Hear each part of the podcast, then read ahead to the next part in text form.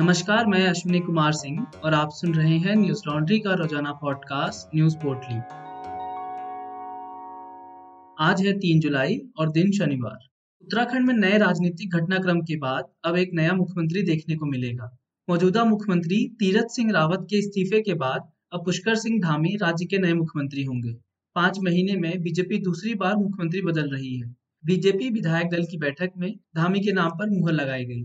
विधायक दल का नेता चुने जाने के बाद पुष्कर सिंह धामी ने कहा, कोर्ट, मेरी पार्टी ने एक सामान्य कार्यकर्ता को सेवा का अवसर दिया है। जनता के मुद्दों पर हम सबका सहयोग लेकर काम करेंगे। अनकोट इससे पहले तीरथ सिंह रावत ने देर रात राज्यपाल बेबी रानी मौर्य से मुलाकात की और उन्हें इस्तीफा सौंपा था। रावत मार्च में ही उत्तराखंड के मुख्यमंत्री बने थे।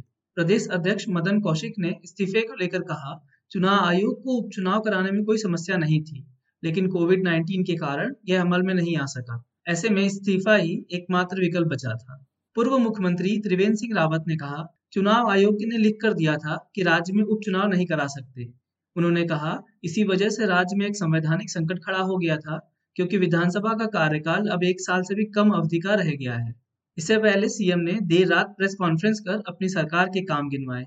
उन्होंने कहा, उनकी सरकार ने कोविड 19 को लेकर राहत देने के लिए कई अहम कदम उठाए। इस प्रेस वार्ता के कुछ समय बाद उन्होंने अपना इस्तीफा दे दिया।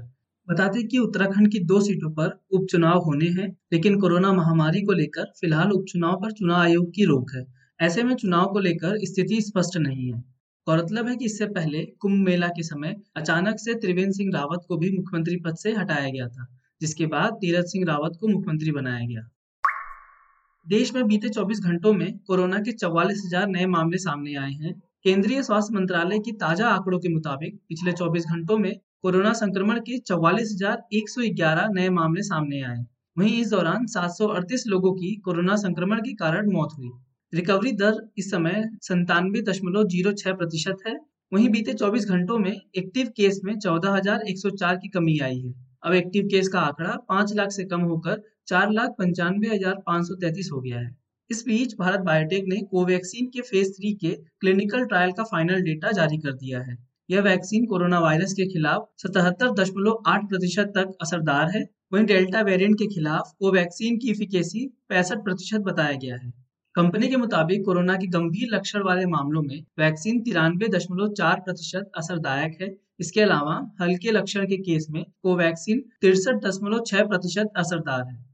भारत बायोटेक के आंकड़ों के मुताबिक तीसरे फ़ेज़ के लिए 25 अस्पतालों में 25,800 लोगों का क्लिनिकल ट्रायल किया गया था। बता दें कि इस वैक्सीन को भारत बायोटेक ने Indian Council of Medical Research ICMR के साथ मिलकर तैयार किया है।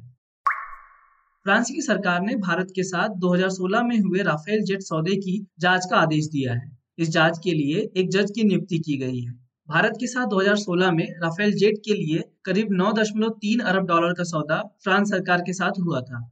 इस सौदे के तहत भारत को 36 फाइटर जेट्स की डिलीवरी की जानी है। यह सौदा भारत सरकार और French aircraft manufacturer Dassault Aviation के बीच हुआ था। इस सौदे को लेकर लंबे समय से भ्रष्टाचार के आरोप लगते रहे हैं। इससे पहले राष्ट्रीय वित्तीय अभियोजक ने राफेल डील की जाँच करने से इनकार कर दिया था। फ्रांस की इन्वेस्टिगेटिव वेबसाइट मीडिया पार्ट ने राष्ट्रीय जाँच एजेंसी पर अपनी रिपोर्ट में गंभीर आरोप लगाए थे, जिसके बाद इस जाँच के आदेश दिए गए। हालाँकि दाशो एविएशन ने इन दावों को सिरे से नकारा है। दावा किया है कि राफेल सौदे में किसी भी तरह की घपलेबाजी या कुछ भी गलत नहीं किया गया है। फ्रांस में जाँच के आदेश जारी होने के बाद कांग्रेस प्रवक्ता रणदीप सिंह सुरजेवाला ने सरकार पर निशाना साधते हुए कहा, राफेल डील में गड़बड़ी हुई है। इस मामले की जाँच के बाद राफेल डील का सच सामने आ गया है। कांग्रेस ने फ्रांस के पूर्व राष्ट्रपति फ्रांसवा ओलांद की उस बयान का हवाला दिया, जिसमें कहा गया था कि अनिल अंबानी की कंपनी को डील में साझेदार बनाने का फैसला भारत सरकार का था। कांग्रेस के आरोपों पर बीजेपी प्रवक्ता संबित पात्रा ने कहा, फ्रांस में एक एनजीओ ने राफेल को लेकर शिकायत की है और उसके बाद वहाँ एक मजिस्ट्रेट अपॉइंट किया गया है। इसे भ्रष्टाचार के रूप में देखने की ज़रूरत नहीं है। इससे पहले अप्रैल में मीडिया पार्ट ने दावा किया था कि जिन लोगों ने राफेल डील करवाने में मदद की थी उन्हें करोड़ों रुपए दलाली के रूप में दिए गए। मीडिया पार्ट ने कहा कि इसमें से कुछ पैसों को रिश्वत के तौर पर भारतीय अधिकारियों को दिया गया था। उत्तर प्रदेश धर्मांतरण मामले में प्रवर्तन निदेशालय ने छह स्थानों पर छापेमारी की है। ईडी ने विदेश से धन लेकर छात्रों और गरीब लोगों को जबरन इस्लाम में धर्मांतरित करने के आरोपों के बाद यह कार्रवाई की है। मीडिया रिपोर्ट्स के मुताबिक छापे के दौरान कई आपत्तिजनक दस्तावेज़ बरामद किए गए हैं। इनसे पूरे भारत में मुख्य आरोपी मोहम्मद उमर गौतम और उनके संगठन द्वारा किए गए बड़े पैमाने पर धर्मांतरण का खुलासा होता है।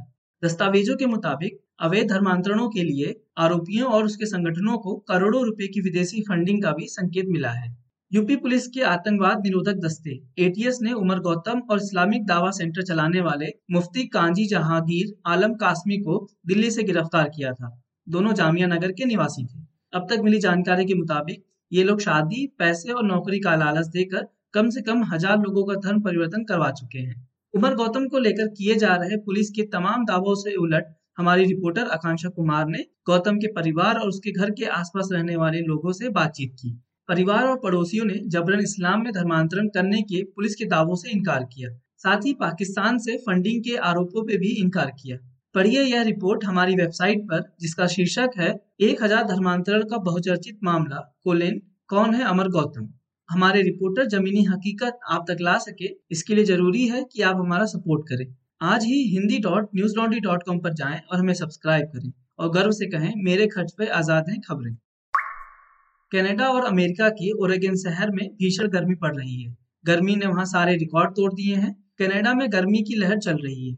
पश्चिमी कनाडा में लगी आग से कई लोगों को सलामत निकाला गया है। ओरेगन के स्वास्थ्य विभाग ने बताया, गर्मी के कारण 60 से अधिक लोगों की मौत हो गई है। और राज्य के सबसे बड़े काउंटी मुल्टनोमा में लू चलने से अब तक 45 लोगों की मौत हो चुकी है।